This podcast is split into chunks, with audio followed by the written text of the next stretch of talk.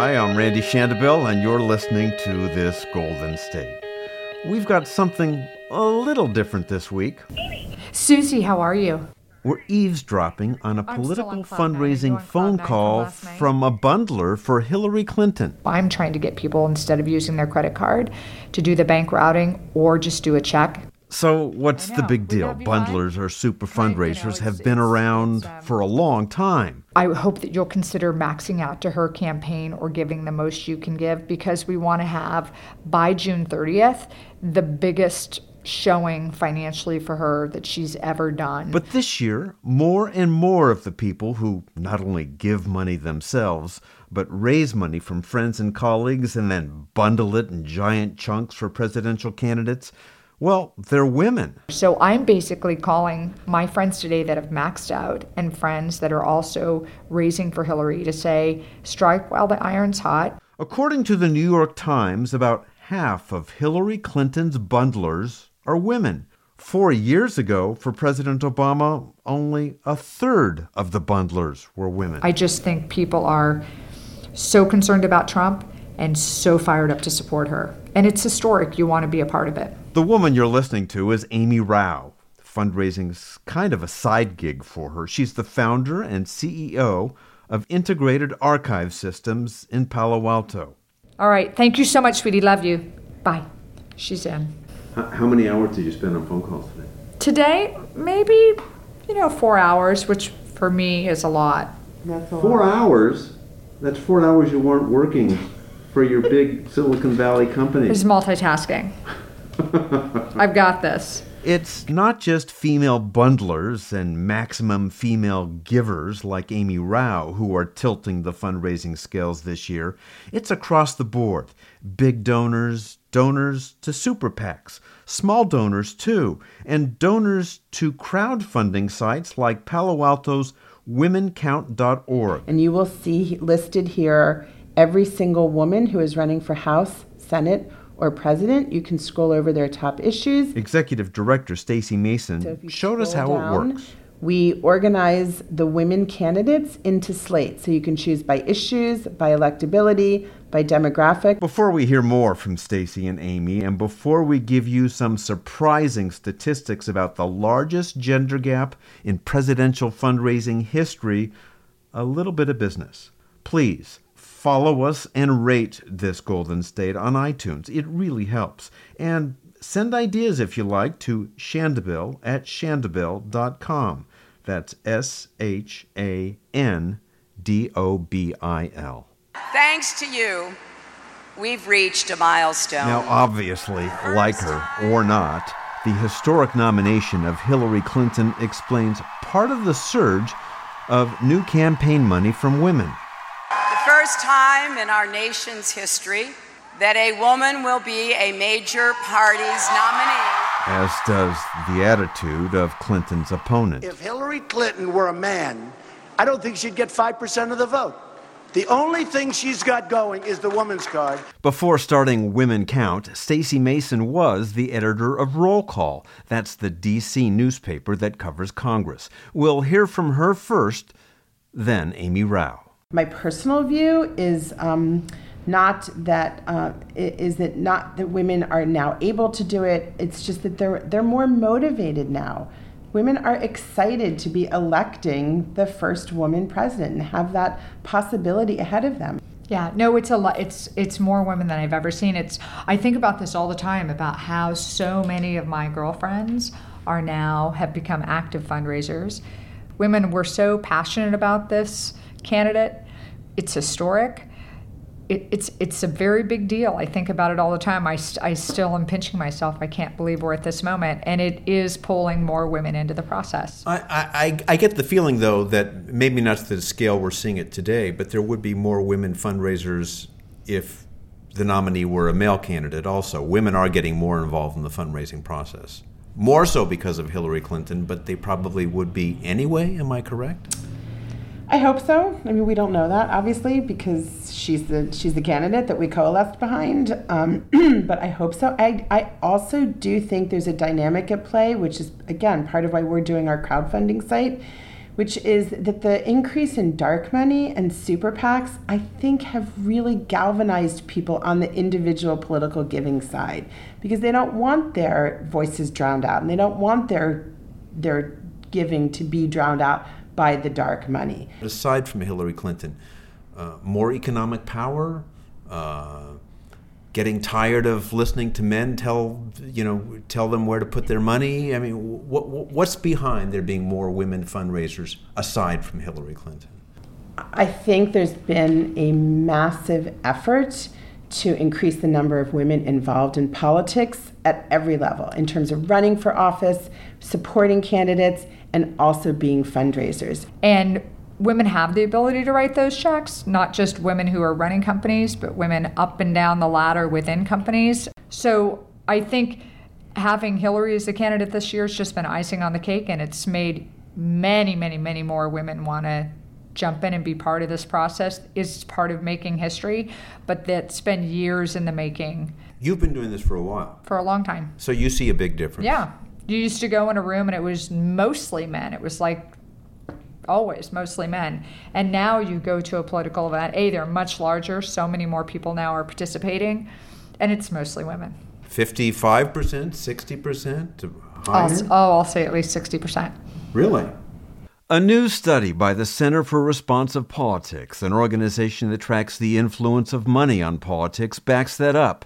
The center says Hillary Clinton's campaign has raised a higher percentage of her campaign funds from women than any major presidential candidate in the organization's 37 year history 53%. And Donald Trump, he has the dubious honor of achieving the exact opposite the lowest percentage of money from women, 28%. It's the largest gender gap in presidential fundraising history. Men do, however, still give more to Democratic Party super PACs. So, uh, obviously, uh, Hillary's nomination makes your jobs easier.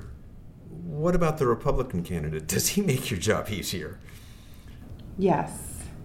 Absolutely. Yes you know, when we go out and solicit funds, people aren't responding to us and giving us money because they like us or because they want to help us. It's because they trust us and they know that we care about something. And the candidate on the other side has hit people's heartstrings, I think, in a way that they are worried about the future of the country. They're certainly worried about the future of the Supreme Court. And they want to know that they did something when they could. Nobody wants to look back on this election and say, you know, I, I, I could have done something and I didn't.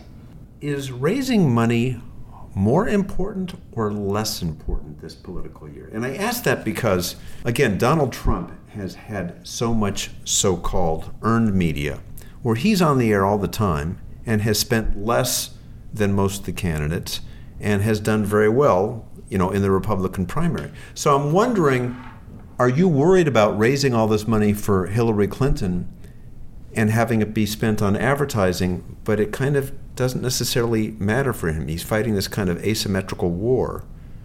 Well, a lot of the money that will get raised for her will do things like build out the infrastructure across the country. You have to put boots in the ground, feet on the street, in communities all over the country, 50 states. It, it takes computer infrastructure. It takes, there's just a lot. It, they're building a gigantic business um, that'll be spread across the entire country both people and, and equipment and office space and all the expenses that come with that. So it's not just advertising dollars, because at the end of the day in November, it will be did we turn out our vote? People knocking on doors, knowing who those voters were, making those phone calls, and making sure all these people got to the polls. It's a big infrastructure and it takes it's big cost to get that done. And so much of what we will raise will go to do that. Advertising is just a component of that. I, I get your point. But uh, on the advertising issue, it just seems like so many people TiVo through the commercials, but they don't TiVo through the content. And at least based upon the past nine months, Donald Trump has dominated the news content. And I, I, how much of a concern is that to you guys? You know, will Trump get more free coverage? Probably but that's been a challenge for Hillary, you know, from since the beginning, and she's been successful, and is is has has raised what she needs and has the the votes and the delegates, and that will continue. You know, people don't like the idea of fundraising. You guys have come around, you see the necessity, you see the importance. But do you ever feel you have to apologize for what you do? Do you, do you, do, do you have to do a lot of explaining?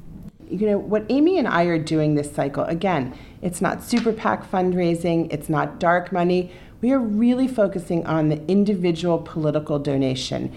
And we try to actually celebrate and make people feel good about what they're doing, and therefore we feel good about how we're asking.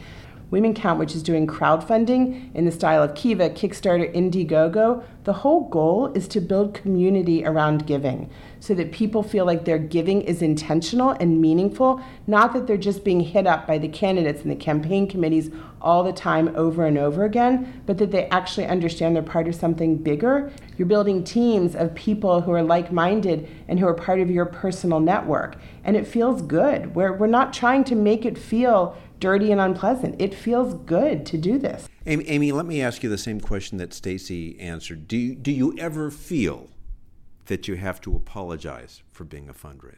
I, I don't. And I would never get up and go ask people to donate money or give money to something that I didn't think was incredibly worthy of that money. In fact, I would never ask someone to support something that I wouldn't personally support to the best of my ability myself.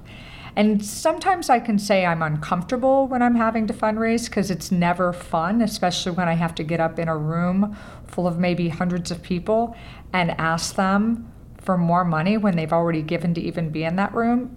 But I say this all the time. I think about the cause that I'm raising money for. And it takes me about as much courage as I can put between my thumb and forefinger pinched together to realize that standing up and asking people for money because we're trying to make the world a better place, we're trying to get education better for kids, we're trying to spread health care for more people, we're trying to end, end violence against women, we're trying to help refugees. It takes like no courage to stand up in front of people and ask them to open their heart and their wallet and do a little bit more. And I do political fundraising not because there's something I want to get out of it for my business or financially or you know, to get ahead. I do political fundraising because I just want the world to be a better place. And the reason I work so hard for Hillary Clinton as a volunteer, this is an individual who has spent her entire life fighting for women's rights and children's rights and to make the world a better place. And who's in charge matters. And to get her in charge is going to take funding. And I will ask everyone I meet to please open their wallet and give what they can. And I will never apologize for it because that's what I can do, and it's sort of my job. You are what people call a bundler. Explain what a bundler is. I will. You know, it's so funny. I don't like that term bundler. I don't know why. It, it I like to be creepy, doesn't it? Yeah, I like to be called. I, I don't mind people calling me a fundraiser at all because I am a fundraiser and I'm also a donor, and I'm very proud of both those things. Um, but it means that we ask people for money, and, and it's about asking friends to support um, political candidates, and you can be a bundler for Senate candidates, for the president, for all candidates for the party. So that's what it is. It's about asking people to donate. So, uh, uh again, being a bundler, do, do you have friends who dread your call? Do I have friends that dread my call? Um, oh, I'm. I don't know. Maybe. I. I. Most people take my calls. I'm pretty non-threatening. Hmm. Do people see you on the street and cross the street? No, not at all. oh, I know if I, I, if I bump into Amy, she's going to ask for money. No, no. Uh, no. I would like to think that when people see me, they wave me across the street or say I'll be down in my lobby in two minutes. I'm so glad you're here. I've I've found the opposite today.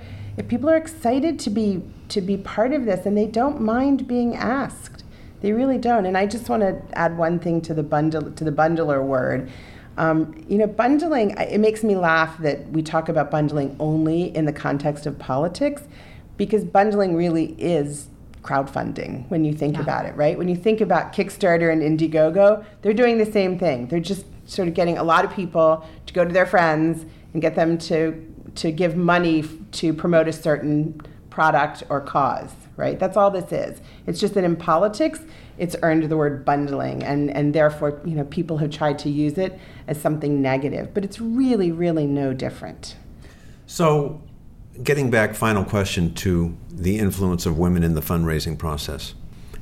How does that make fundraising different? Aside from women being more involved, does it change the nature of fundraising? Does fundraising become more important? Or how does it change it? What does it mean to you that there are more women in the fundraising process? It makes it a heck of a lot more fun. I was just gonna say I'll tell you that it just thing. it does. It just makes it so much more fun because especially when I think about the women that have never fundraised for anything before in their life and they just never even thought they would be able to ask people for money and they are so committed to this candidate because it matters so much that they start asking their friends and their family and their networks for money and they start raising it. And I love seeing new women in the process doing that and just really finding their legs. Like all of a sudden, oh my gosh, I can make a difference. And it just, it's, and I just look personally, you know, I really just like to spend time with people that share my values and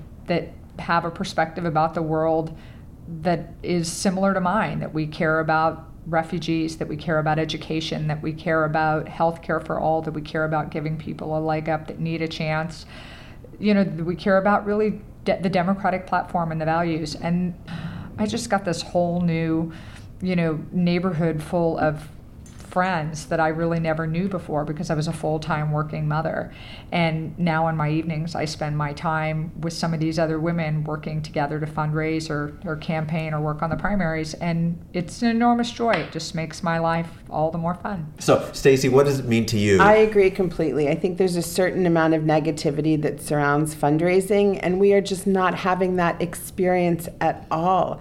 Um, you know, people are feeling good about participating in this way as donors, as raisers, and you know, we're building community. I, you know, I've never raised money as a man, so I can't tell you what that experience would be like. But women certainly have a reputation for um, making personal connections and building relationships with everything that they do. And that is really, really what is happening. And we're having a ball and feel great about what we're doing. I guess one question I haven't asked is there any chance that with women taking on a greater role in the fundraising, does female fundraising somehow change the politics?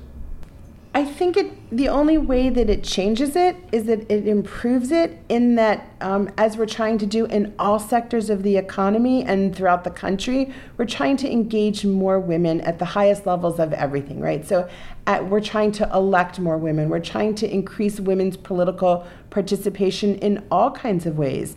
So, the only way that it changes it is that women are participating and have a voice. That's really our goal, right? In electing the first woman president, electing more women to office. Women bring a different perspective to everything that they do, including fundraising. So what we're doing is is representing the 51% of the population that hasn't been as active before. And and it's a good thing. We want those voices and we want that participation and it's happening and if it if it took Hillary to mobilize that, fantastic. You can find this Golden State on iTunes, on SoundCloud, or on Stitcher. Just look up This Golden State or try my name, Randy Shandobil. And again, if you like us, write a review on iTunes. It actually helps. Thanks for listening.